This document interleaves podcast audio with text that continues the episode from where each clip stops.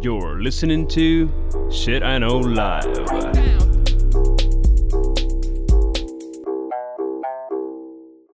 Доброго времені суток з вами. Ваш любимий подкаст Shit I Know Live і ми його незмінні ведучі. Кріс Косик. І Діма Малеєв.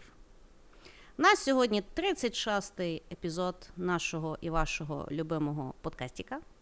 І сьогодні е, ми вирішили взяти інтелектуальну тему і подивитися, як ми з нею справимося. Зачем ты это И- говоришь? Нам сейчас напихают прям. Я просто уже верю, как в кове так. Неправильно! Слухай. е, Слухай, я читала новини цілий тиждень, там один клікбейт, знаєш.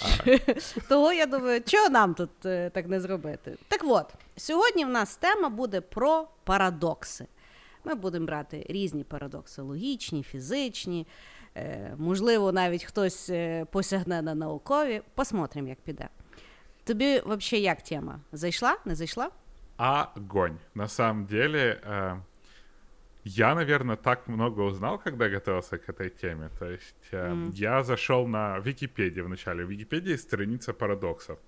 И там Да-да-да. физические, биологические, любые парадоксы. Это было очень забавно. А потом начал, знаешь, читать, я решил делать еще... Ну, как я обычно делаю факт-чекинг, а с парадоксами это звездец. Ты пробуешь делать факт-чекинг, а там, короче, разборки и так далее. И я решил, что... Ну, я там чу- чуток почитал, знаешь, где разборки, где как. Но в целом, хрен знает. Может, на то оно и парадокс, в принципе, что люди за него не соглашаются. Ну, мені теж тема сподобалася, е, але є одне але. Я поняла, що я половину парадоксів не поняла, і більше того мені було впадло розбиратися. Особливо, коли там йшла якась фізика, хімія, математика, фігатика. Я думаю, ну, типу, можна розібратись, але зачем? Того. Е, е, Вот я тебе буду это сегодня рассказывать как раз. а я насправді, я насправді так і думала. Я думаю, блін, впадло розбиратися, Діма мені пояснить. Знаєш, того. Того, е, от так. Ну, хорошо. Давай почнемо, як завжди, з означень. Давай, валяй. Да. Значить, е, парадокс походить від грецького слова, не знаю якого, бо в Вікіпедії чомусь вони його написали по-грецьку. Тому я його, тому я його не прочитаю сьогодні. Научный Але. подкаст. Інтелектуальний. Интеллектуальный. Так от, е, але в перекладі парадокс з грецької означає незвичайний, неймовірний, дивний. Загалом е, це є твердження, яке на перший погляд суперечить саме собі, але може бути і вірним. От таке означення. Значить, що саме цікаве, є ще одне слово, яке дуже споріднене зі словом парадокс, яке є його синонімом. синонімом. Називається апорію. Чи апоріо. Так от. Вообще Але парадокс, слова. Ну, слухай, е, ресерч таке от вскрив. Значить, пар... але потрібно розрізняти парадокс і апорію, тому що апорія це є безвихідне становище, будь-яка нездолана логічна проблема. Тобто, це зовсім щось таке, що воно вроді логічно, але воно статися не може. Е, деякі логічні парадокси використовують для розвитку критичного мислення. Тобто, ну і в принципі, загалом в людей на парадокси реакція е, є різна. Або починає голова боліти, бо взривається, е, е, взриваються клітини з тої інформації. Може бути збентеження, може бути, як в мене деколи збентеження і уникнення, тому що непонятно. Але зазвичай, е, якщо вникати в парадокси, то воно розширює свідомість. Як ми вже згадували, буває дуже багато різних парадоксів, можуть бути логічні, математичні, статистичні, наукові, навіть мистецькі. Тобто афоризми це є теж свого роду парадокс, що було цікаво дізнатися. Законотворчі, філософські і так далі. Сьогодні ми себе не обмежували в тому, які ми будемо брати парадокси. Тому, Діма, поїхали. Ух, давай. Я в начале слайд вершина. Все честно. Уже без кулаков в жопе. Но Давай. первое, что я буду говорить, это французский парадокс. Это достаточно простой для понимания парадокс. И заключается он в том, что а, французы французы в своей диете употребляют очень много жира. К примеру, французы потребляют в день в среднем 108 граммов жира животного происхождения, а американцы только 72. При этом на 100 тысяч человек а, в возрасте там в, ну вот, в 35, по-моему, до 42 сердечные приступы случаются у 115 американцев, а у французов у 82 американцев. И тут mm-hmm. возникает парадокс, почему по всем правилам диетического питания, все как рекомендует там ВОЗ, французы, блин, не умирают. У них нет, у них намного меньше сердечных приступов. И парадокс был замечен в 1989 году в журнале про вино, потому что одно из возможных решений было то, что французы очень много пьют вина. А на mm-hmm. самом деле, если сравнивать с Америкой, то французы за год, у, в среднем француз употребляет там 12 литров алкоголя, а американец 9 литров алкоголя. И что, в принципе, как раз на тот же самый процентаж количество смертных болезней у французов меньше. И угу. этот парадокс тем интересен, что а, он очень сильно пошатнул все медицинские постулаты, которые а, принимались как, ну вот, а, про здоровое питание, и угу. привело к тому, что люди начали гораздо больше исследовать а, жиры как таковые. Угу. И оказалось, что для сердечных, опять же, один из вариантов, одно из объяснений парадокса, что не так страшны а, животные жиры, как трансжиры. Я хер знает, mm-hmm. что такое трансжиры, но вот эта вот фигня, она опаснее для здоров'я. Ну, е, типу, жири, ну, бо в принципі всі продукти складаються з Жиров, тих, білків, білків і, і вуглеводів. Так от. Е, тобто, е, в основному, то, що жаруть е, французи, це є масло, бо вони масло кидають да. абсолютно Жирут. всюду. Так, і відповідно жирний сир. Але оскільки воно іде е, ну, якби природнього походження, більше того, е, і масло, і сир, воно ну, якби тільки якось два кроки обробки мається mm-hmm. на увазі. Тобто людина, в принципі, розуміє, як це зробити, і може зробити це просто руками. А трансжири це вже коли включається великий конгломерат, і коли вони як вони зробили той жир, хер його знає. Ага, з чого вони зробили. Тобто самому організму потім набагато важче розщепити трансжир жир, бо воно, бляха, навіть не розуміє, що воно таке. Знаєш? Пластик, коротше. Да. Да. Ну. Е, ну, хороший, хороший. Я тобі скажу, е, я за французів. Я дуже я люблю тоже. маселко, сметанко і загалом жири, тому що е, жири це є то, як Е, по тілу е, катається собі вуглеводик з білком. Да. Вуглевод з білком не може зайти і такий хеллоу, я буду розщеплятися. Йому треба жир, щоб по тому кататися. Тому е, і вино це теж дуже хорошо. Ну, жири Класно, это все, такі... мозг наш это ж кусок жира, по ну, сути. Да. Ну вот. да. И, и а тут что, кстати, статистика, что житель Франции потребляет в 4 раза больше масла, чем штатовец, на 60% больше сыра и в три угу. раза больше свинины. То есть, Но. Ну. ну, короче, по всем вот этим правилам диетологии француз должен умереть, а он, скотина, не умирает. Вот такая вот интересная парадоксальная ситуація. Хм, Я ще думаю, знаєш, ем, питання ще якості того самого масла, сира і свинини. Тому що, ну, я пам'ятаю, коли я жила в Америці, то Е, ну, Я дуже люблю маселко. Для мене це є дуже важний продукт, тому що я його навіть в каву даю. Е, Слухач, напевно, здивується. Да, Це bulletproof. Я дуже люблю bulletproof каву. Це береться Кава е, міцна, туди дається на чашку е, кави е, столова ложка маселка. Можна навіть два, якщо ви любите маселко.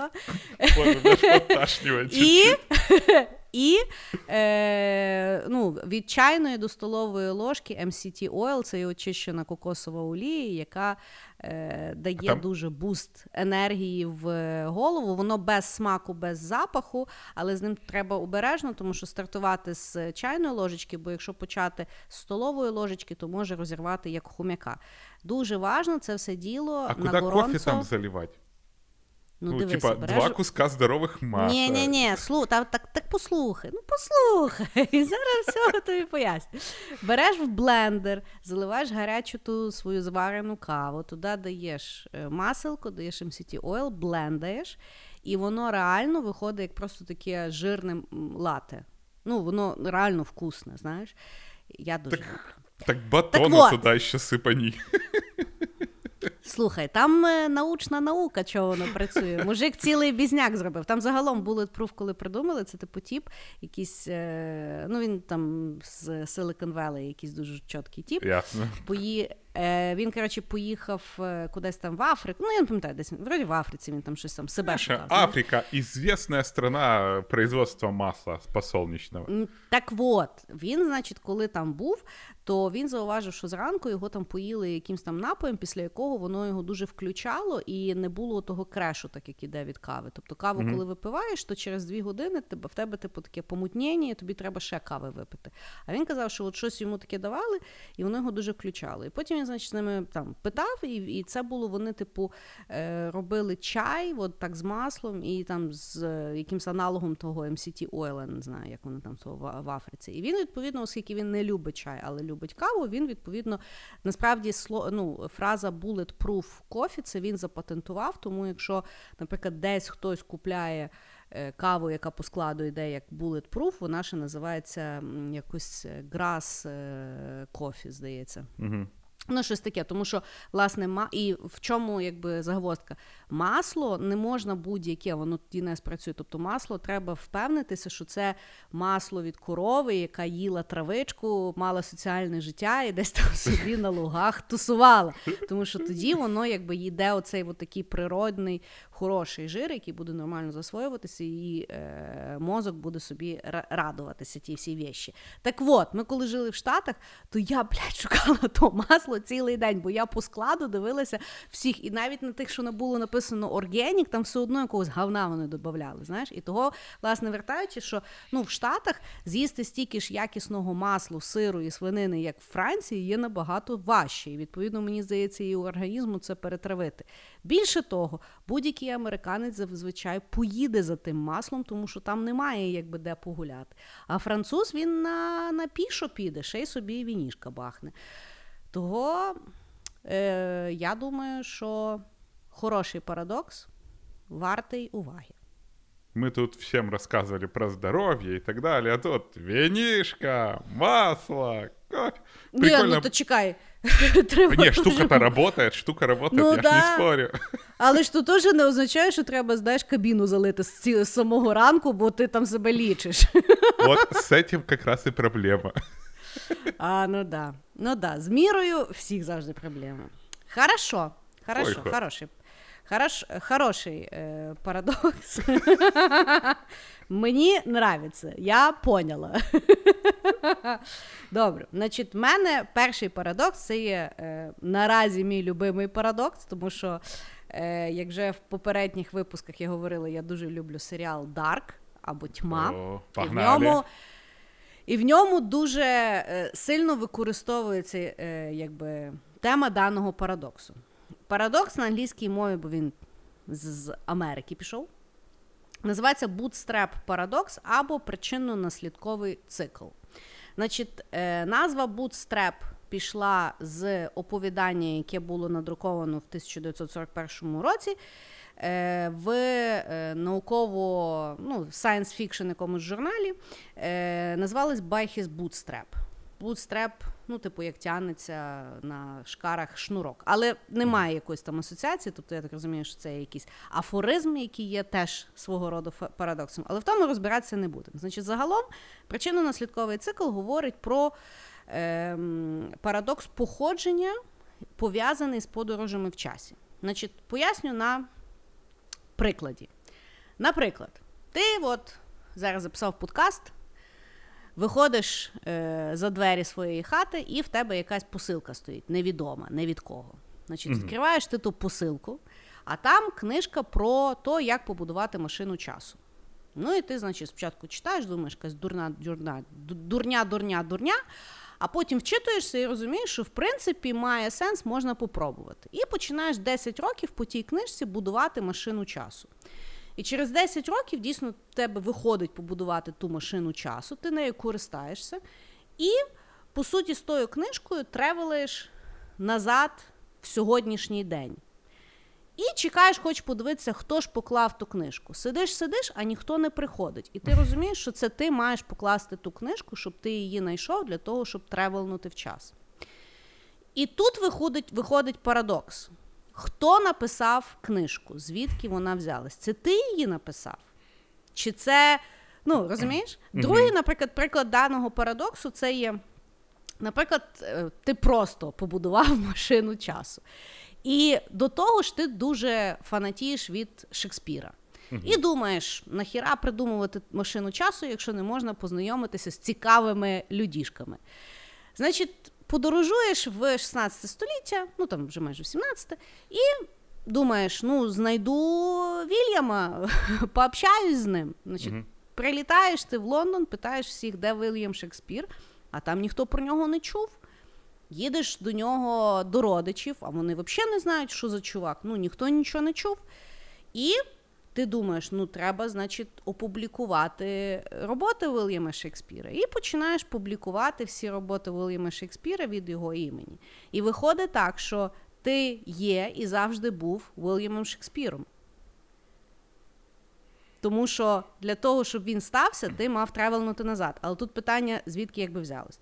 Парадокс причинно-наслідкового циклу є в тому, що людина, ми сприймаємо час і події як причин, причина наслідка дуже в лінійному форматі часу. Угу. Нам дуже важко зрозуміти циклічність якогось часу і того, що одна е, якась подія може спричиняти іншу, і потім не зрозуміло, що від чого ну, пішло. Тобто, Мгм. що було спочатку. І відповідно в, е, для даного парадоксу ідея є в тому, тобто це є теоретична думка, що може підпадати об'єкт, дія або інформація під оцей от парадокс. Мається на увазі е, в от передбачення, да? Тобто тобі говорять, що я не знаю, в тебе, в тебе буде, ну я не знаю, якась там машина, да? Угу. От хтось тобі то передбачив. І тут питання: чи це тобі з майбутнього сказали, і ти тепер це зробиш, тому що в тебе вже є та інформація? Чи ти все-таки вибереш це зробити, чи ні? І тут включається якби е, парадокс, чи є в нас дійсно свобода вибору, чи це є насправді вже ну, поставлені штуки наперед, до яких ми просто прийдемо, тому що власне до нас попала ця інформація. Тому насправді Стівен Хокінг говорив, що через цей парадокс е, е, можна припустити, що подорожі в часі неможливі. Тому що тоді би не ну, тобто, тоді непонятно, е, де що появляється і куди воно зникає, і плюс по другому закону, здається, термодинаміки, питання би було, що, наприклад, такі об'єкти, от як книжки, вони би зношувалися. Тому що, ну, тобто, по декільком циклам це от кататися, вона має зношуватися, але е, ну, немає таких якби е, ситуацій. Ну і е, пов'язані з даним парадоксом ще є два цікавих теж парадокси, які підпадають під е, дану логіку. Це є парадокс убитого дідуся. Спасибо. Він так і називається. А, в тебе він є? Да. Ні, тоді ти його покривай, я його не буду. Того Ну. наступної розкажеш, хорошо. В мене ще є парадокс приречення, бо він Оу. теж до нього. Да, а ну значить, розкажи. Значить, парадокс приречення це людина потрапляє в минуле, має статевий зв'язок зі своєю прабабусею та зачинає свого дідуся. І в результаті виходить низка нащадків, включаючи батька цієї людини і його самого. Тобто, якби він не подорожував в минуле, його би взагалі не існувало. От це є, ну, це такий вже інцестський приклад е, даного парадоксу, тому що не всім може зрезонувати книжка. Такая, знаешь, может, прабабушка была красивая. Слухай, no judgment, так сказати. Після, після Game of Thrones мене вже нічого не здивує. Это да. Так от. Слушай, ну со временем вообще все вот э, настолько интересные вещи можно творить. Меня вообще концепция времени всегда удивляла в том, что она, знаешь, зависит от того, насколько мы, ну, с какой скоростью до нас доходит свет. К примеру, мы же когда смотрим на звезды, это ж мы смотрим на то, что было там много-много лет назад. То есть там ближайшая звезда несколько сот тысяч световых лет. То есть мы вот сидя сейчас, смотря в небо, мы видим то, что происходило несколько, сто, несколько тисяч лет назад. Так, да, фактап. І додатково, знаєш, як ну, е, тобто, якщо допу, ну, припустити, що в майбутньому придумають машину часу, це означає, що вона існує вже зараз, тому що це означає, що е, ну, якби люди, які подорожують в часі, вони вже ходять ну, поміж нас і вже роблять свої мутки. І оце зрозуміти це дуже сложно. Я когда-то... Що ти зразу подумав, що, що їх попросити можна, золотая рибка. Не, ну ты же знаешь, тут можно там эгоистично или гуманистично, да, там эгоистично это дай мне, э, как в этом, в «Назад в будущее», помнишь фильм? Угу, да, Когда да. у, у Е, него ти там чуєш, я його бачила раз 200. Все, все, все, все, не ругайся, не бурчи. Это хороший Да, это очень классный фильм. И э, когда у них, помнишь, была вот эта вот э, книжка про с, Альманах. в спорте, да, в, в альманахе, кто, какие команды когда выигрывают в спорте. А Да-да. можно же гуманистическое, да, там, привезите нам лекарства от ковида. И сколько много Ну, чего можно сделать? Ну і просто знаєш, наприклад, от в тому назад в минулий е, фільм, да, вони тільки один раз е, досліджують питання е, мультиверсу, да, що є, е, ну, що коли щось змінюється в часі, то це означає, що створюється якась альтернативна реальність, в якій помінявся той час, і вони, типу, повертаються назад, щоб поміняти все як було. Да?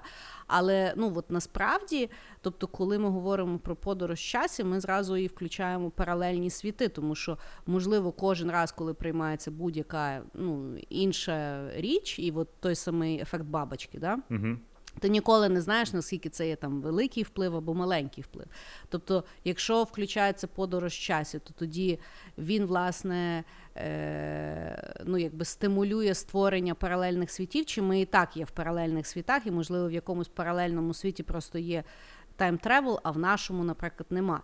І коротше, ну я, я не стягую. В мене зразу я зразу згадую, що мені треба купити туалетну бумагу, і я не розумію вообще, я не розумію вообще, як працює цей світ. Як може бути туалетна бумага, і як може бути парадокс причинно-наслідкових циклів.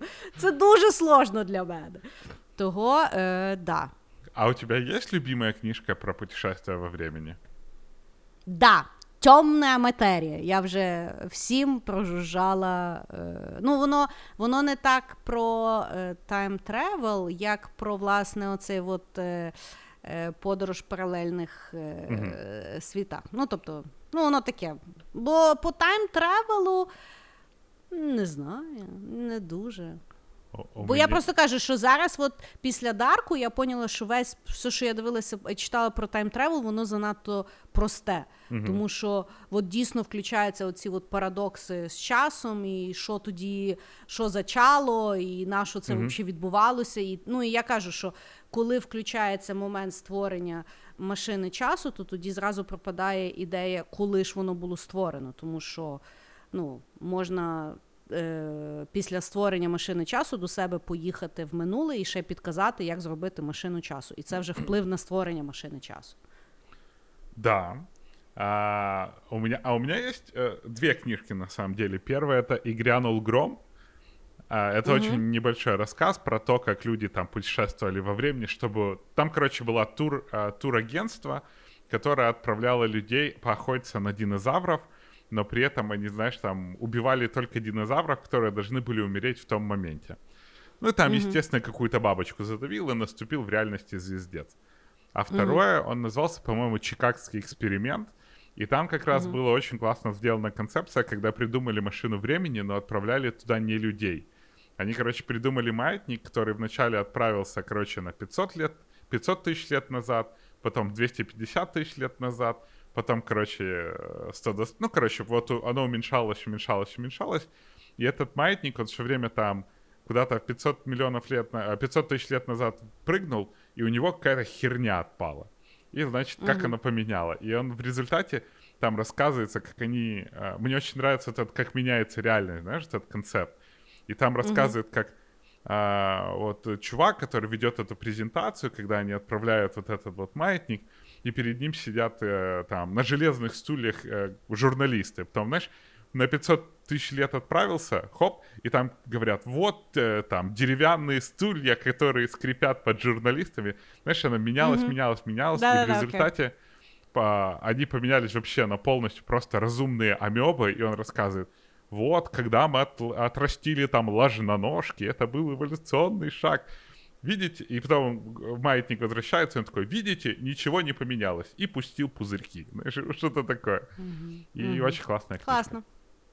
Е, Я згадала про ну, подорож часів, от е, такий класний фільм це е, Arrival. Я не знаю, як він да, перекладає. Да, Arrival. Прибиття. Прибиття. Класний.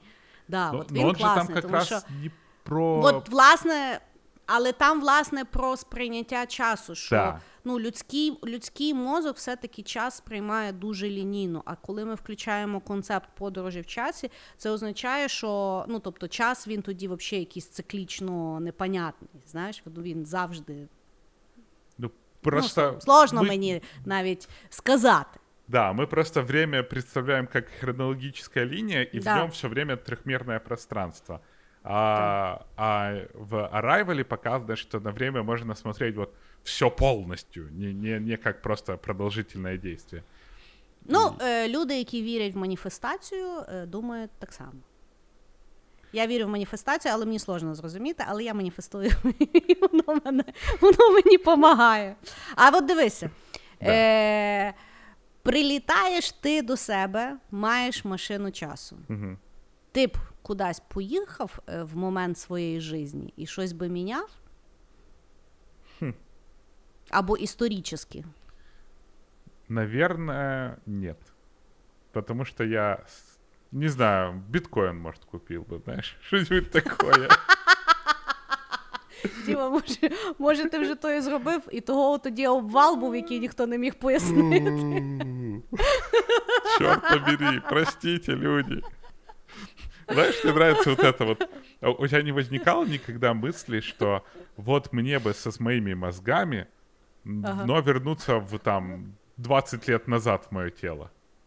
Ну и что бы я там робила? Да вот и я тоже когда-то подумал, знаешь, там приходишь к родителям, говоришь, мама, покупайте акции Apple, а ты во Львове. И ты такой, типа, и тебе вообще 7 лет. Да. Ну да. Я б теж нічого не міняла, бо я би теж боялася. Е, ну тобто, по по якимсь макропоказникам, в принципі, мене все влаштовує. І Я би боялася зробити гірше. Я би я би сказала, знаєш, а, є якісь інші варіанти желання. Ну там, я не знаю, плаття на бал поїхати. З рибами розговаривати. Ну, щось, щось, щось таке помельче.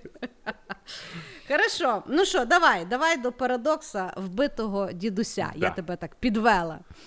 Uh, он вообще называется «Парадокс машины времени» как основной. Был впервые mm-hmm. представлен uh, Рене Баржевель в своей книге «Неосторожный путешественник». И парадокс заключается в том, что вы придумываете машину времени, возвращаетесь в прошлое, убиваете зачем-то, убиваете своего дедушку. И получается, что ваш дедушка умер, вы не родились, потому что вы все-таки его внук, и вы не придумали машину времени, а значит, вы не вернулись назад в прошлое, а вы, значит, вы не вернулись назад в прошлое, чтобы убить дедушку, а значит, дедушка жив. Но мне больше нравится концепция с Гитлером, да, потому что очень многие, когда говорят, мы бы убили Гитлера. И mm-hmm. получается, что ты очень злой человек, ненавидишь Гитлера, возвращаешься в прошлое, о, придумываешь машину времени, чтобы убить Гитлера, возвращаешься в прошлое, убиваешь Гитлера, и в результате ты не становишься злым, не придумаешь машину времени, а значит не вернулся, значит Гитлер живой. І ти Тобто нема мотивації вбити да. Гітлера. И ты, получается, в такой, а, в таком цикле. И чисто из... э, Если мы берем, что время линейное, вот это вот представить, то это, наверное, конец света получается. Потому что, ну, все. Або е, декілька можливих е, всесвітів. Нет, это Тобто если мы ви- берем линейно. Я, я Ну, же как хорошо, раз да. говорю, не мультиверс. А, окей, окей, окей, окей. Окей, да, да. Ну, так вот. Угу. А вообще Да. самый мультик, самый классный мультик про мультиверс. Мы так переходим к мультиверс, кстати. Я думаю, что мы про нее Мгм. сегодня еще будем говорить. В Рик и Морти очень прикольно мультиверс показан. Да, да. Ну да. Але я там теж в якийсь момент не все розумію. Никто не понимает. Знаешь, Ричард Фейнман, когда... Вот Ричард Фейнман, он один из самых известных ученых когда-то, а, который изучал квантовую физику. И он свою лекцию начинал. Если вы что-то не понимаете в квантовой физике, это все нормально. Никто в мире не понимает квантовую физику. Ну, насправді я розслабилася, коли я знала, що квантова фізика це є в принципі чисто теоретичний Да. предмет. Тобто це є припущення на припущенні, яке в принципі люди припускають, як працює, але ну воно може і не так працює. Это І квантов- мені тоді взагалі дуже легко стало в житті. Квантовая механика и квантовая физика — это вот, знаешь, когда нам в детстве читали сказки братьев Гримм про там мифические существа, вот ученые себе тоже так офигенно фантазируют. Вот это, к примеру, теория струн, да, книженька. Там же за один из основополагающих фактов это то, что сумма всех натуральных чисел равна минус 1 двенадцатой. Ну, то есть 1 плюс 2 плюс 3 плюс 4 в результате равно минус 1 двенадцатая. И такой, что? И, а потом ты читаешь, и там по разложениям в ряды и квантовой физики получается вот такая вот херня. Ну я тобі чесно скажу, я не читала. И я пытался. Я- Ничего не понятно, я- но очень Я, интересно. власне, да, я, ну, типу, знаєш, десь там на п'янці я можу, хтось там теорія струн, я така, да, да. Але, але ну, глибше в мене розмова зазвичай не йде. Хорошо, давай вийдемо з цього е, time travel а, бо, бо, вже, бо вже якось тяжко стає. Значить, моя, мій наступний парадокс є логічно-бюрократичний. У, І він називається пастка 22 або пастка на дурнів. В принципі, це є парадоксальна ситуація, яку людина не може уникнути через суперечливість правил. Взагалі, е, цей парадокс пішов від одноіменної книжки. Це є перший і найвідоміший роман американського письменника Джозефа Геллера. Можливо, ви е, в школі читали. Можливо, ні. Того я вам розкажу про що. Основна тема роману це є абсурдність війни і військового життя в американському авіаційному з'єднанні під час Другої світової війни. Значить, військове правило в даній книжці пастка 22 дозволяло божевільним льотчикам не брати участь у вильотах. Але ті, хто говорив, що вони є божевільні, тим самим доводили, що в них є бажання жити. А це є основний інстинкт психічно здорової людини. І в тому є уловка 22. Відповідно, уловку 22 ви можете бачити постійно в звичайному житті, і воно зазвичай продуковано людьми і бюрократами. І особливо мені здається, при ковіді дуже багато таких речей по- побудувалося. Наприклад, людина безхатько потребує знайти роботу, щоб змогти собі дозволити знімати житло. Але на роботу та людина не може влаштуватися без адреси. Тобто, якщо в людини немає адреси, вона не може отримати. І от виходить така от закликана. Так само е, більшість студентів проживають пастку 22. Це означає, що вони не можуть отримати досвід роботи через те, що на роботу їх постійно не беруть через брак досвіду роботи. І так само, наприклад, в офісному житті. Наприклад, в принтері закінчилась е, ну, чорнило, картридж. Мгм. Але для того, щоб замовити новий картридж, ви маєте роздрукувати форму замовлення, але в принтері вже немає чорнила. От це є е, пастка 22. Я вот все вспоминаю, в каком фильме был этот Пастка 22 показан, очень круто. Но как раз про э, летчиков, которые должны были лететь на барбе... Да, что я теперь начинаю слова не выговаривать? Читай Дюма. Про летчиков, которые должны были лететь на бомбардировщиках. И вот я как раз из того фильма узнал про то, что те, кто говорят, что они безумные, это как раз норм. И, а что Да. очень интересно, было э, там сторонний наблюдатель, который смотрел за вот этой проверкой, приходит чувак, говорит, я нормально, они, нет, ты не летишь, а тот, я безумный, ага, все, ты, значит, летишь, потому что ты нормальный.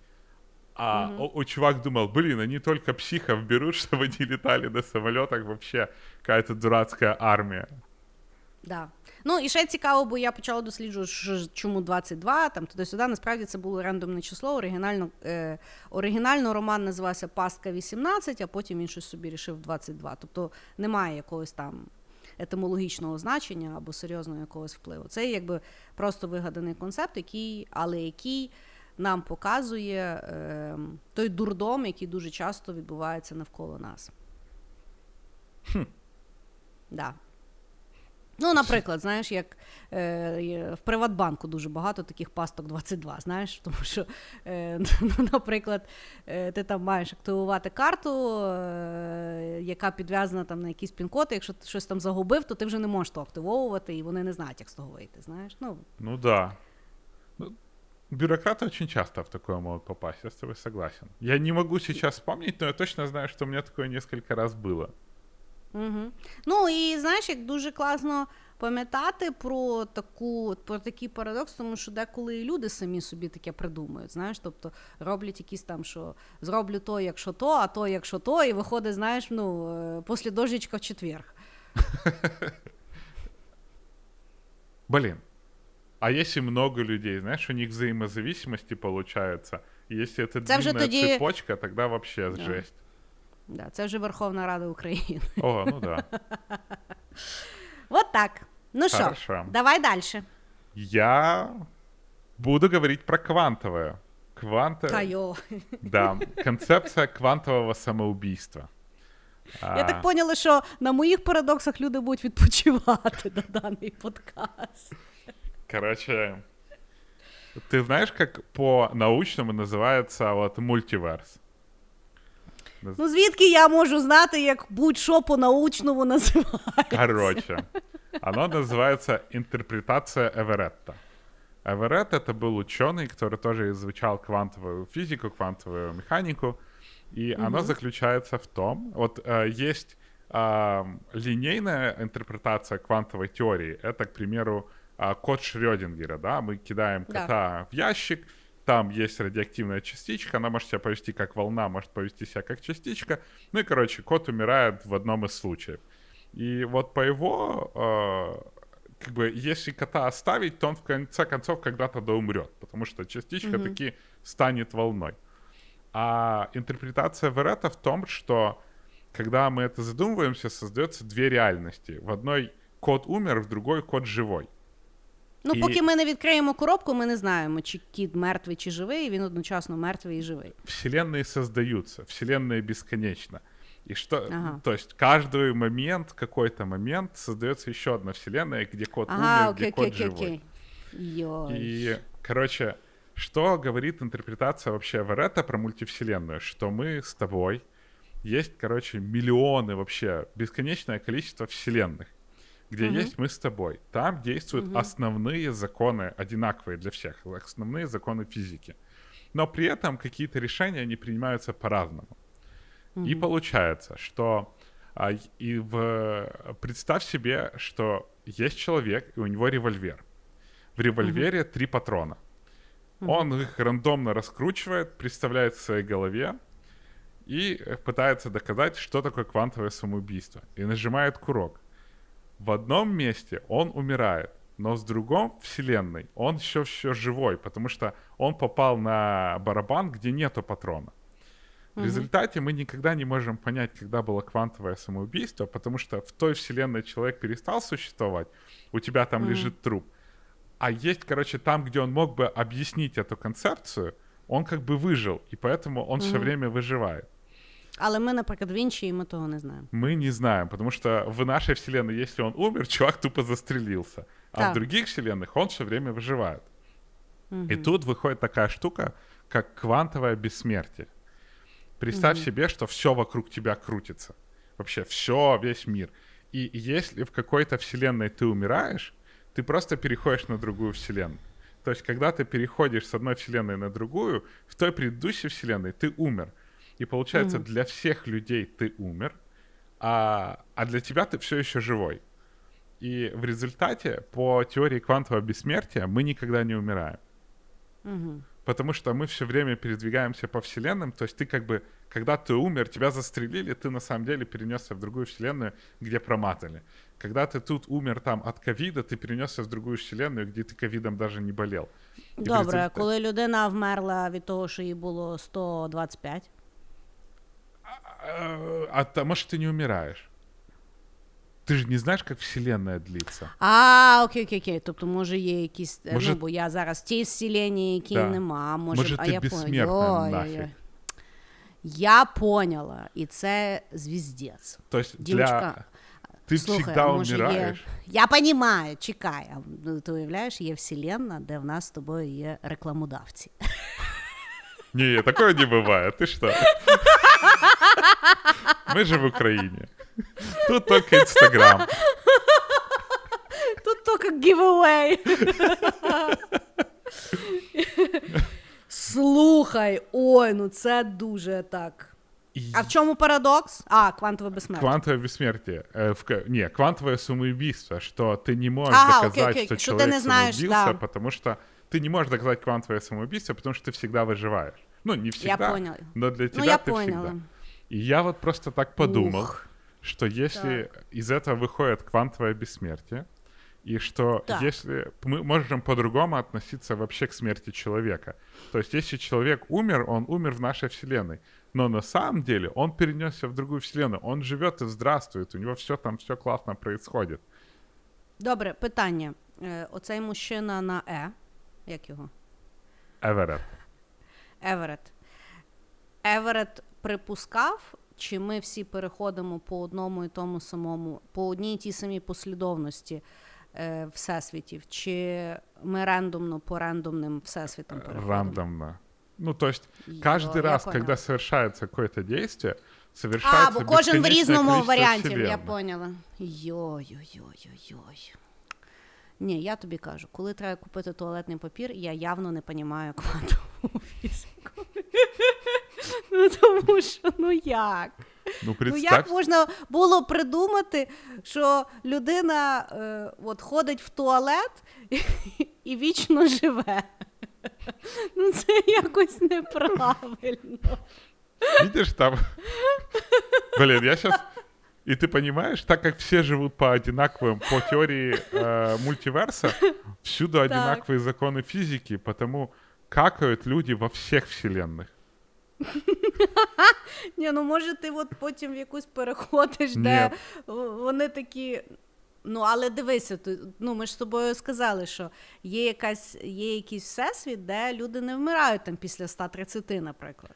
А все не умирают после 130, понимаешь? Для тебя, вот, возможно, в твоей, вот, твоя сущность квантовой теории, все вокруг тебя умирают, а ты никогда не умрешь. А, я поняла. Ой, ну боже, божечко, мене зараз як хумяка розірве. Ну, то есть, Від а ты- цих и всіх. самое жуткое, что ты никогда не знаешь, умер ли ты или нет, потому что если в одной вселенной ты умер, ты в другой Та, вселенной, ти не знаєш. и получается, что ты никогда не переживешь смерть. Да. Ну, що є окей. И это отлично вообще, потому что ты, получается, можешь э, в целом, если ты веришь в мультиверс, ты можешь не бояться смерти, потому что ты все время будешь Бо живым. це логічно, да. Ну, с точки Ну, зрения я тобі- физики, да. Ну да. Ну слухай, е, для бага... ну, типу, е, мейнстрімом вважається, що логічно, що е, ми летимо кудись там е, наверх, і там є якісь двері, і Павло тебе туди пускає. Ну, тобто, це ну, знаєш, як воно, воно в принципі рівносильно по тому, в що, в що люди Да, вірять. знаєш. да, кстати. Але я, ну знаєш, дуже цікаво. Я, я, я згадала ми раз на роботі. Ну, тобто, зібралося декілька людей, і, ну, і, і хтось е, завів розмову про те, що стається після смерті. І знаєш, як ну і люди ж зазвичай сваряться, там, знаєш, хтось там вірить, що ми там до Господа Бога там, знаєш, йдемо з Ісусиком, хтось там е, буддизму начитався, хтось там, в принципі, агностик, хтось там, що нічого немає. Ну там, знаєш, не було начитаної людини, яка нам би розказала про цей концепт, на жаль, в той день. Але і я пам'ятаю, всі так знаєш, так спорять, спорять, спорять. А я така сижу, я кажу: ну. Цікаво, е, е, ну, типу, потім всі знаємо, то е, тоді вже типу розберемося. Знаєш? Ну, тобто, це є дискусія, яка веде тільки до сварки, але ні, ні до якого там розрішення. Тому що і так ну, немає людини в даному всесвіті, яка достеменно може сказати, що відбувається після смерті. Тому, е, бачиш, може бути, що і смерті і не буває. Це є просто концепт, який ми не понімаємо, точно так само, як і час. Да, да, вот оно тогда как раз все очень классно вяжется, и тогда очень спокойно можно жить, ты просто себе живешь. Ну, не знаю, як можна спокійно жити. В мене, в принципі. В мене, в принципі, багато там не сходиться. Знаєш, а чего не в моїй- сходится? Все В нормально. моїй маленькій голові. Ну, не знаю. Ну, не знаю. ну, По-моему, знаєш, як, вообще отличное е, будущее. Може бути. Ну, може бути, може бути, знаєш. Е, але е, страшно є в тому, що ти е, ніколи не знаєш. Ти припускаєш, але ти ніколи не знаєш. А чем твоя жизнь меняется? Ты же доказать ничего не хочешь. Факт. Знаешь. Знаешь, как это говорил Паскаль? А, Практичный человек всегда верит в Бога. Потому что если он умрет, и тут внезапно Бог, Ну да, он типа, окей, а если умрет и внезапно нет, ну, то таке, да. Да, це хороший концепт. Е, я ще якийсь згадала і, звісно ж, забула. подкаст, подкаст I know. Потому що, потому що я вся налякана можливостями. Хорошо, добре. Добре. Переходимо до мого простенького парадоксу. Пролетарського такого, який йде до парадоксу визначень. Я буду говорити про корабель Тесея. Значить, згідно з давньогрецьким міфом, переказаний, переказаним Плутархом, корабель, на якому Тесей повернувся скрито до Афін, зберігався е, афінянами до епохи, ну, якоїсь там епохи. І Епоха. щорічно, да, і щорічно його там кудись відправляли і, відповідно, постійно ремонтували. І за е, великий період часу, по суті, в ньому поміняли всі деталі, які були на тому кораблі. Тобто, якщо ми, наприклад, припустимо, що в кораблі було ну, дуже грубо там 100 дерев'яних дошок, то за якийсь період часу поміняли всі ті 100 дерев'яних дошок. І тут включається парадокс. В той момент, коли вже поміняли абсолютно всі системи і всі дошки, цей корабель залишається оригінальним кораблем, чи це вже є новий корабель?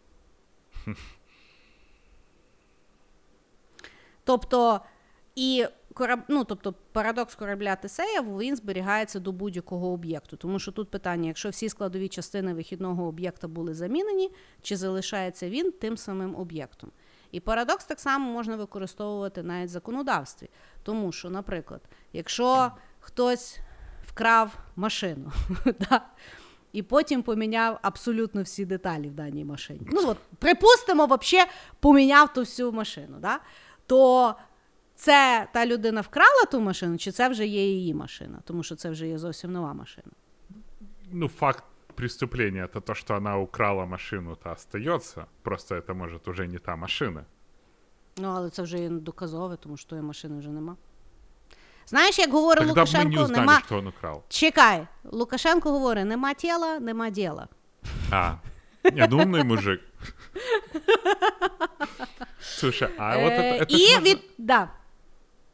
Не, ты продолжай, а то я просто подумал, это же Да. можно применить к человеку. Звісно, звісно. Ну, тобто, в який момент людина стає вже кіборгом, а коли вона ще є людина. Да подожди так глубоко, знаешь, мы же знаем, что человек, там, человеческие клетки все обновляются через 7 лет, правильно? Да. И О, вот ну представь, да, ты тоді- вот 8 лет назад, я не знаю, человеку в лицо плюнула. А тут прошло, короче, 7 лет. Так чому Можно ли тебе претензия вообще? предъявить? Да. Вообще ні разу. А, то, а, то, а так само, якщо позичив гроші, то походу через 7 років. Це вже взагалі невалідний аргумент. Вот. По парадоксу е, корабляти саяда. Ну і ще є дуже цікавий споріднений парадокс. Називається парадокс лисого. Тобто, парадокс заключається в наступному: якщо волосся з голови випадає по одній волосині, то з якого моменту людина стає лисою? Ну, я думал, что человек лысым становится, когда вообще волос нет. Ні, а якщо от просто то обрамлення, знаєш, навколо, а всередині сонечко, це ж вважається лисий. Да ну тебя. Я не знаю, как ответить, да? Это, это как... І я не знаю. А в вот- тому парадокс. Знаешь, как откуда вот у, у лысых людей, где там от бровей начинается лоб? Ну, типа, где заканчивается лоб? Ну, не знаю, ну точно так само, знаєш, коли не дуже багато волосічка, але воно є по всьому по всій голові. Це ж теж так, така лисуватість. Значит, не Або лысый, якщо- все. А якщо от, ну, т- там просто острівець такий лисий, це ж теж лисий. Да не лысый. А який? Лисуватий? Ну, типа, с проплешиной. Ну окей, але в який момент вважається вже ли? Ну, наприклад, в мого тата е, в нього е, класична радянська така зачіска, коли в нього ззаді таке обрамлення. Знаєш, ну тобто він, він в нього вся голова лиса, а ззаді такий острівець, знаєш, який він ходить стригти кожні три тижні. Ну, але він лисий, але в нього є волосся. Але питання, знаєш, е, ну на, в який момент? Ты понимаешь, что мы с тобой п- за этот подкаст поняли, что мы неправильно воспринимаем там Вселенную, мы неправильно воспринимаем смерть, мы неправильно воспринимаем с- время, мы еще и лысины неправильно воспринимаем. Чувак, ми себе сприймаємо неправильно, бо Ну. ми через кожні сім років взагалі непонятно хто. Вот, вот именно, через 7 лет. Вот это ж по, по этому парадоксу это совсем другие люди. Да. Ну, вот. А за Давай преступление у тебя гораздо дольше. Знаешь, срок преступлений больше. Как-то неправильно это все. Не знаю, наскільки правильно, неправильно, але інтересно. Интересно, факт. Хорошо. Мой Давай следующий... свою научну науку. Не, у меня, кстати, Трошки, пе... Ні? Трошки передихнули і давай далі. у меня несложный сейчас. Он давай. называется «Парадокс Моровека». А, Или Моравика. «Парадокс Моравика». Короче, Тому ще не якийсь був, да? Да. А, Мужчина про- а, занимался компьютерными науками в институте Карнеги Меллона. Хорошо. И он э, размышлял на такую тему, что при решении проблем, которые требуют вдумчивого рассуждения, у нас много может случаться огромные проблемы. К примеру, когда ты решаешь кроссворд, а, казалось бы, ну это несложно, или там какой-нибудь судоку, а, несложно, и мы, короче, затрудняемся, мы не знаем, что делать очень часто. Или, к примеру, купить мне туалетную бумагу или не купить, вот в твоему случае. Но с другой стороны, а, какие-то основные моторные или сенсорные функции типа ходьбы, типа, знаешь, там а, пробежки, а, типа даже вот почесать нос. Если так вдуматься, это безумно сложная операция. Или там, если ты улыбаешься, это задействовано там 17 мышц. И это не вызывает у нас никаких проблем. То есть, с одной стороны, ты можешь управлять телом, которое является сложнейшим организмом, а с другой стороны, ты не знаешь, надо ли одевать маску или не надо одевать маску. Купити тобі піражок чи не купити? Да, вдумчиво ты не можешь решить, нужен ли тебе этот пирожок или это вот... Это, или это не та вселенная. Какой человек лысый, в конце концов. И от этого а, парадокса возникает еще одна штука. А, она очень сильно влияет на то, как мы создали компьютеры. Компьютеры мы пытались создавать по образу и подобию своего, своего хода мысли. Потому mm-hmm. для компьютера очень легко решить задачи, которые вот для нас очень сложные. К примеру, компьютер очень клево считает. Mm-hmm. Компьютер очень в момент может решить кроссворд. Компьютер mm-hmm. может э, что угодно очень-очень быстро сделать. Но с другой стороны, если мы делаем робота, мы не можем научить его ходить, потому что мы никогда не думаем, как мы ходим. И мы Я не понял. можем разложить этот процесс. А то, что у нас не вызывает никаких сложностей, мы не можем научить компьютер делать. Угу. Слухай, як интересно. Да, прикинь, вот мы целый день там сидим, дышим. Вот мы дышим, это ж суперсложный да. процесс. Да. Да. Так от. І може тому, власне, ну, типу, роботи не відчувають, бо ми самі не знаємо, як ми, блядь, відчуваємо. Вот. І чому. Да. І. О! Ёлки-палки. Решение да. кроссворда сложнее, чем ходить, а? Я поняла, бачиш, точно так само, як ми з тобою говоримо про дуже сложні теми, а я вже думаю тільки про булочку. Почему? Я не знаю. Причому що давай давай чуть-чуть оф-топік.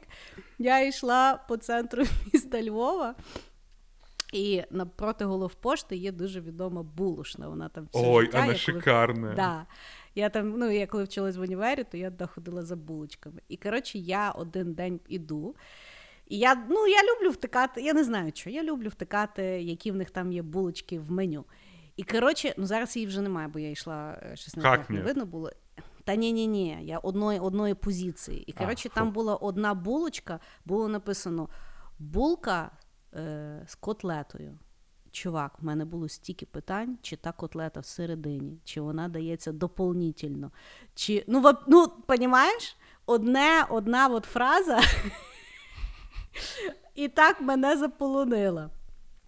Почему, тоже непонятно. Бачиш? А ти ти купила би? Ні, ну я боюся вже, знаєш, ну, котлета це вже такий серйозний комітмент е, під час пандемії, знаєш. Е, ну, ну тобто, от... без без ковіду на срачку я ще можу підписатися, але але коли таке сіроби в місті, то трохи страшно. А от представь, що у тебе є вот эти вот вопросы к этой котлете, к булочке с котлетой. Да. Да. И ты такая ходишь, ходишь, ходишь, ходишь, думаешь, да мать его, ёб, пойду куплю, посмотрю, куда они эту котлету пихают. Приходиш, а этой позиції більше нет. Так я ж тобі кажу, я вчора йшла ввечері, мене опять вигулювали як пса. Не було. О, ти видиш, ти тепер ніколи не узнаєш. Хіба нас слухає людина, яка там працює, і нам напише. Я буду е, щиро вдячна. Внимание, внимание, розыскивається експерт по булочкам з котлетами. в булочной, которая на улице Стефаника напротив главпочтамта. Ну, а що, я тобі скажу, я запостила в себе в інстаграмі, що найбільша проблема е, дорослої людини це коли в продуктовому е, роблять перестановку. І е, я завжди їжджу в одне сільпо, і мені написала людина, яка працює в тому сільпо. Я не могла знайти сіль, і мені намалювали, де та сіль тепер стоїть.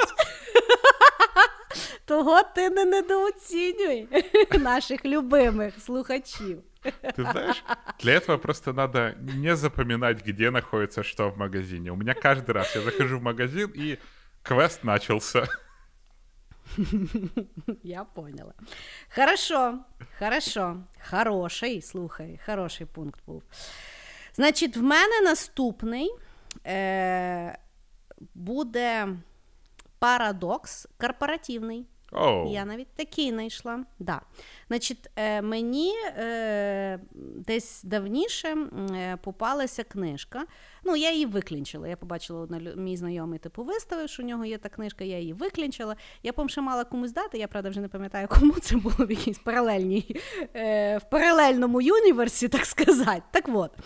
Е, Є така книжка, е, на жаль, не перекладена вона тільки англійською мовою, називається Фабрика психопатів. Psychopath Fa- Factory How Capital- Capitalism Organizes Empathy. Тобто, як капіталізм організовує емпатію. Е, Книжка 2016 року. Е, і який там якби описується парадокс. Загалом, от коли ми приходимо на сучасну роботу, особливо якщо вона є там така корпоративна, да, то всіх нас е, оцінюють ну, взагалі беземпатично, і особливо, якщо ми є керівники, від нас вимагають брак емпатії в тому, як ми менеджуємо роботу. Тобто ми маємо дивитися на продуктивність, на KPI, на графік, на бюджет. Ну, тобто, це є все речі позбавлені емпатії, оскільки вони є дуже чіткі, виміряні і так далі. Але при тому від всіх керівників і людей, які ходять на роботу, в поведінковості вимагають емпатію, вимагають бути е, милими, дружелюбними, е, ну, якби е, сенситів такі. Ну, тобто, всі мають показувати максимальний е, емпатію і емоційний інтелект. І в тому виходить парадокс.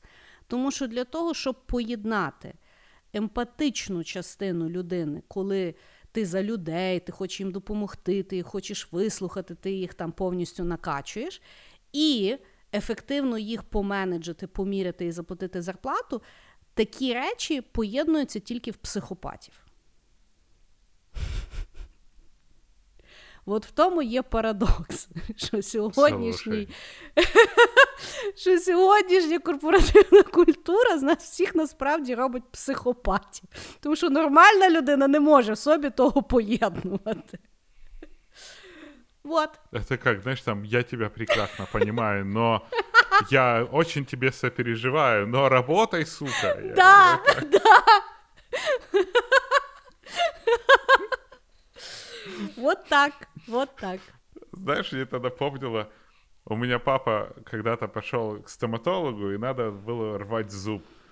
И он такой рассказывает. Она говорит, «А, я тебе а, зуб вырву. И начинает вырывать мне зуб. А глаза добрые-добрые.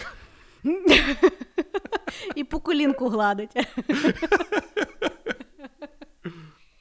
Слушай, а я вот ты, ты начал рассказывать, я сейчас начал понимать, что действительно тебя, короче, играют за KPI, но при этом говорят, что ты должен быть добрый, хороший, а, и вообще командный дух, мы все семья, мы типа... Та-та-та. Но если у тебя в семье- Тімбілдинг, діла. Да. Та. Я вот так тоже, знаешь, думаю, если у тебя вот в семье какой-то разъебай, значит, есть всегда какой-то родственник, который то ли что-то украл, то ли где-то на азартных играх и так далее, но его терпят, потому что родственник. А, а- и вот как бы концепция семьи тогда в команду, в корпоративности не- вообще не входит. Та і загалом, ну тобто, весь сучасний HR це тоді виходить повний парадокс, тому що ті речі, які вони просять людей поєднувати, вони не поєднуються. І, можливо, це власне і спровокувало ту масовість. Е, Перегорання, і е, коли людини беруть довготривалі відпустки і стараються якось позбирати ту голову докупи. Е, ну, тобто, насправді, якщо от дивитися з парадоксальної точки зору, то воно дуже має сенс. Тому що воно мені нагадує тільки дуже відомий е, анекдот, коли ви або труси вдягніть, або хрестик зніміть. Знаєш? Тобто, Вот так. Блин, хороший, хороший парадокс. Я про него не подумал, но он мне как-то теперь... А теперь буду думать, черт побери. Я тобі книжку відправлю. І так е, десь вкрала. Через сім років вже буде моя.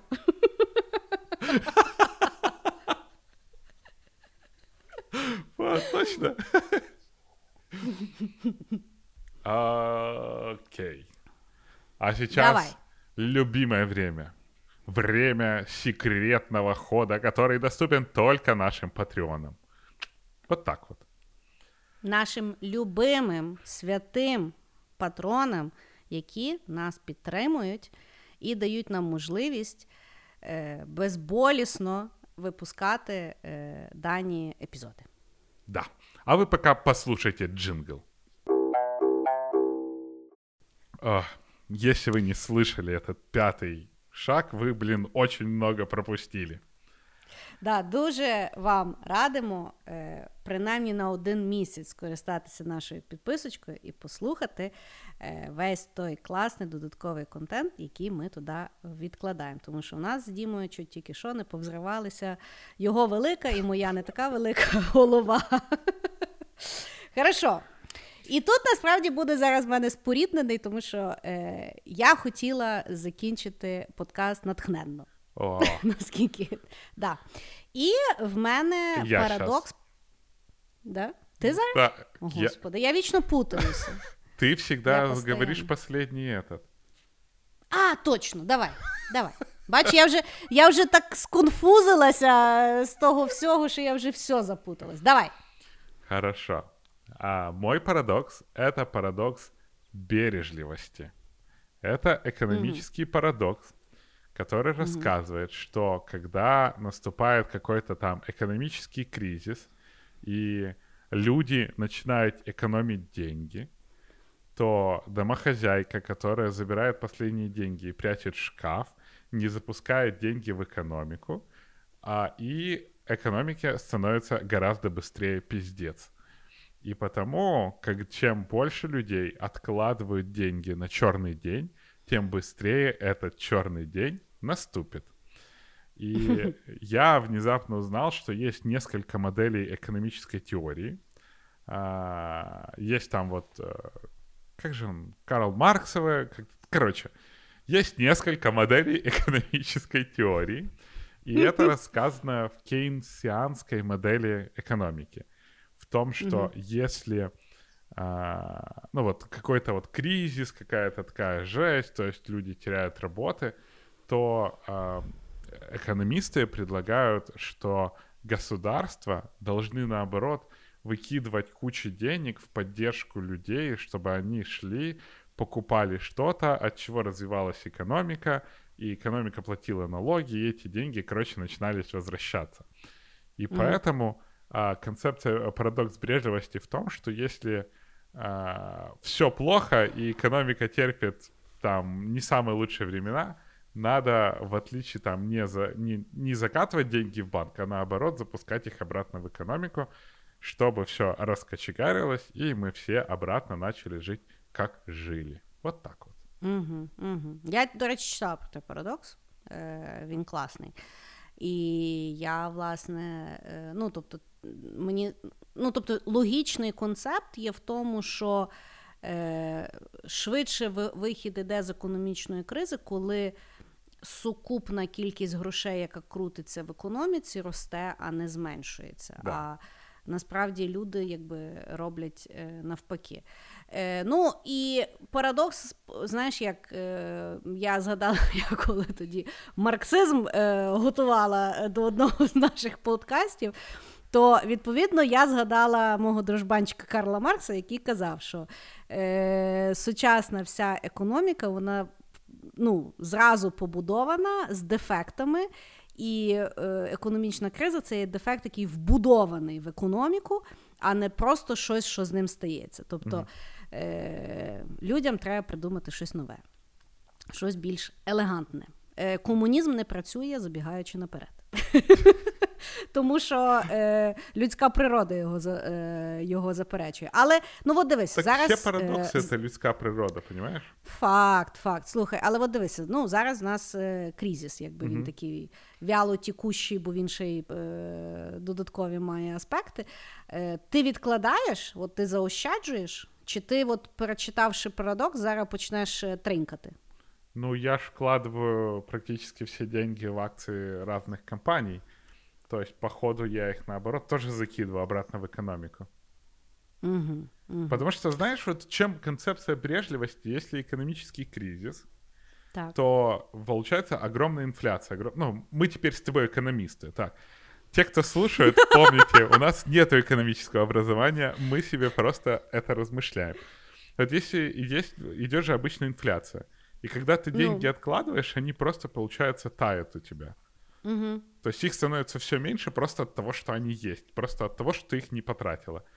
И в результате получается, что вот откладывать в таком случае, именно хранить деньги в тяжелом кеше не имеет смысла. Я згідна з даного з даним висловом, коли говорять, що гроші мають працювати на себе, а не просто лежати. Але я не вмію реалізовувати ту фразу, або, можливо, я відкладаю не, не таку велику кількість грошей, яка там прямо, знаєш, ну. Ну, не знаю. Я, я тобто, зараз, от коли е, ну, такий вялотікущий піздець наступає, я, в принципі, собі за, за, заничкувала якусь там суму, знаєш, і е, ну, якби старалася навести якийсь більш е, порядок в форматі е, доходу. Е, Акції я не купляю, бо я навіть не знаю, як це. В біткоін я не вірю. Е, І теж мені впадло якось розбиратися. Як зробити так, щоб в Україні гроші працювали самі на себе? Я подивилася відсоток по депозитам, я поняла, що це не той варік. Е, Більше того, моя мама втратила дуже багато грошей в свій час. В тому Радянському Союзі, коли Ощадкаса полетіла, того е, ну, я якби ну, я і тринкаю, і щось там собі лишаю. Ну, тобто, знаєш, як мені здається, ну, в. Ну, якби давай так, в, для людини, яка не така, е, е, не з такою впевненістю оперує своїми фінансами і якоюсь такою фінансовою грамотою. Е, Тобто для мене в таких випадках є завжди питання: значить, чи є власне житло, чи немає кредитів, і чи є якийсь плюс-мінус е, стабільний дохід. Тобто, якщо ті три позиції в мене ок, то, ну, типу, можна, в принципі, засинати без якогось там кіпішу. Да? А, ну, от якісь там додаткове нарощення капіталу. Ну, я буду відверта. Я не є варатілова бізнеса, я не розумію, як там там, знаєш, акції, там щось там вкласти, щось там, якісь там бізнеса, щось там. Ну, я ну, ну, ну, ну ні. Ну, я ж тоже это не с научной точки зрения делаю. То есть я там угу. смотрю, прикидываю, вкладываю в то, что я верю. Иногда угу. правильно вкладываю, иногда неправильно вкладываю. То есть там я в какой-то момент решил вложить в авиалинии, как раз думал, ну все, они ниже не упадут. Ага, я был неправ. Діма, я тобі скажу, якщо знаєш, як в фільмі е, тому е, назад в минуле Альманах там був що е, всі ставки, то комусь треба просто твою твою біографію вкладень вислати і сказати: отак не роби. В тебе якась в тебе чуйка якось навпаки. Ти може знаєш наступний раз, коли от ти ощущаєш, що треба кудись вкласти, ти навпаки зроби. Справедливости ради я должен сказать, что приблизительно плюс 20% в год я делаю. Так что... Угу. Но вот с авиалиниями я очень сильно промазал. Так что у меня теперь есть очень много акций, очень дешевых авиалиний, которые я купил задорого. Ой. Хорошо. Хороший, хороший парадокс. Е, Після якого, як завжди, непонятно, що робити, але але цікаво. Тратьте деньги. Ну так. Да. Е, Добре. Значить, вертаючись до мого натхненного парадоксу в кінці, це є такий. Е, нам з вами подарок е, від мого Саші, тому що це він мені розказав про той парадокс. І він е, говорить про е, то, ну, що в принципі будь-що в світі можна сприймати парадоксально, особливо коли ми говоримо про власну важливість або нікчемність. От ми з тобою сьогодні часто говорили там про зірки, безкінечність всесвіту, мультиверси, тралівалі, фестивалі. І, в принципі, коли ми усвідомлюємо, наскільки є великий всесвіт, то людина вона нічого не рішає. Тобто, ну, е- зірки будуть кататися, взриватися, створюватися. В великому світі багато чого буде відбуватися і так далі. Тобто, в принципі, будь-яке людське життя нікчемне, нічого не варте і ніде не відображається. Але парадоксальність з другого боку є для того, е, є в тому, що для того, щоб описати, уявити або створити будь-яку людину, потрібно створити весь всесвіт, в якій вона може існувати. Тобто, для того, щоб описати будь-яку людину, треба описати і місто, і країну, і планету, і галактику, і от оцю цю безкінечність, тому що одне не існує без другого. Тому парадоксальність є одночасно, що в тому, що ми є все, і ми є нічого. Ну, если брать интерпретацию Веретта,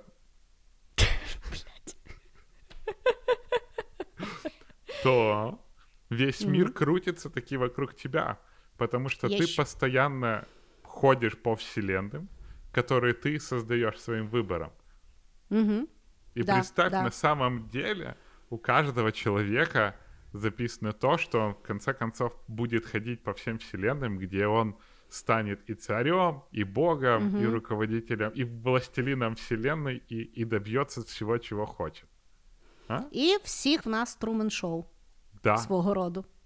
І знаєш, як е, Ну да. точно, точно е, ну от на рахунок того, що е, ну, всі ми крутимо свою версію Всесвіту, тому що знаєш, це як от, е, філософська теорія, що якщо в лісі падає дерево, чи є звук, якщо ніхто не бачить, що то дерево падає. Мгм. Знаєш, і ну точно так само от з людиною, тобто будь-яка людина насправді створює. Ну бо без тебе немає отого от всього.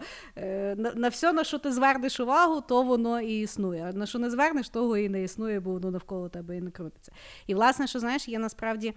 Е, Це можна ну чуть-чуть себе так надурити, той свій невеликий мозок, щоб відчути свою важливість. От ти коли йдеш по вулиці, ну або там по квартирі, то уяви собі, що не ти ступаєш по землі, а що кожен раз, коли ти ступаєш, ти її крутиш. М. І насправді попробуй, ну це, це такий чуть-чуть майндфак, але дійсно, от коли так ідеш, і ти собі уявляєш, що ти крутиш ту землю, і що от вона від тебе крутиться, це дуже такий цікавий момент. Короче, с- чтобы больше всего представить свою важность, есть такая игра, называется Horizon Zero Dawn. А вот кроме того, что это крутая игра, она очень клево технически сделана. И вот технически, так как она там открытый большой мир, там очень крутая графика, там все заключается в том, что мир существует только там, где видит персонаж. Вот, то есть смотрит героиня там вперед, вот все, что она видит, оно существует. Все, что сзади нее, не существует. Представь, если мир, который ты видишь, существует только мир, который видишь ты. Вот только ты прошла, сзади ничего нету, сзади ничего не создано, сзади никто не живет. А вот если убрать во внимание, что всюду Truman Шоу, то все, то, мир есть только когда видишь ты. Представь, что тут ложишься спать, и все остальные умирают. Ну, типа, не то, Да. что не умирают, а перестают существовать. Их никогда Навіть не мафія не просипається. да, мені подобається дана думка, і тому, власне, дуже важливо розуміти концепт маніфеста, що це не просто ви там сидите на горшку і собі там уявляєте, що ви принц, а що це є дійсно розуміння створення реальності, в якій ви є, тому що куди ви подивитеся, що ви подумаєте, на що ви звернете увагу, воно тоді і існує. Потому что, возможно, вы просто мозги в банке. Да. Да, да. До речі, в мене був знайомий, який колись по молодості попробував ЛСД і каже, що от ми з тобою зараз сидимо, а ніхто не знає, може я е, десь сижу в м'якій кімнаті і тебе уявляю. Это был отличный Того. Джо Роган и Илон Маск, когда они, когда рассуждали про нейроидею, он говорит, ну реально, мы же мозги в банке, просто банк — это наша черепная коробка, а все, что мы ощущаем, все, что видим, это просто электрические сигналы. Да, да. Ну що, получилось сьогодні дуже познавательно, не знаю наскільки інтелектуально, Но але, глубоко. але дізналась я сьогодні дуже багато. Ну що, дівчинка, будемо прощатися з нашими любимими слухачами. Наши самые-самые любимые слушатели. Большое вам спасибо за то, что вы дослушали до этого момента. И за то, что вы будете идти в маршрут, стоять в маршрутке, или идти в маршрутке, или бегать по парку, или показывать свои кроксы и слушать нас в своих ушах. Спасибо, что на какое-то время впустили нас в свою голову. Отмечайте на старях, пишите ревьюшки, пишите комментарии, нам все это очень нравится. И мы действительно искренне-искренне любим каждого нашего слушателя. Пока-пока. Всем пока.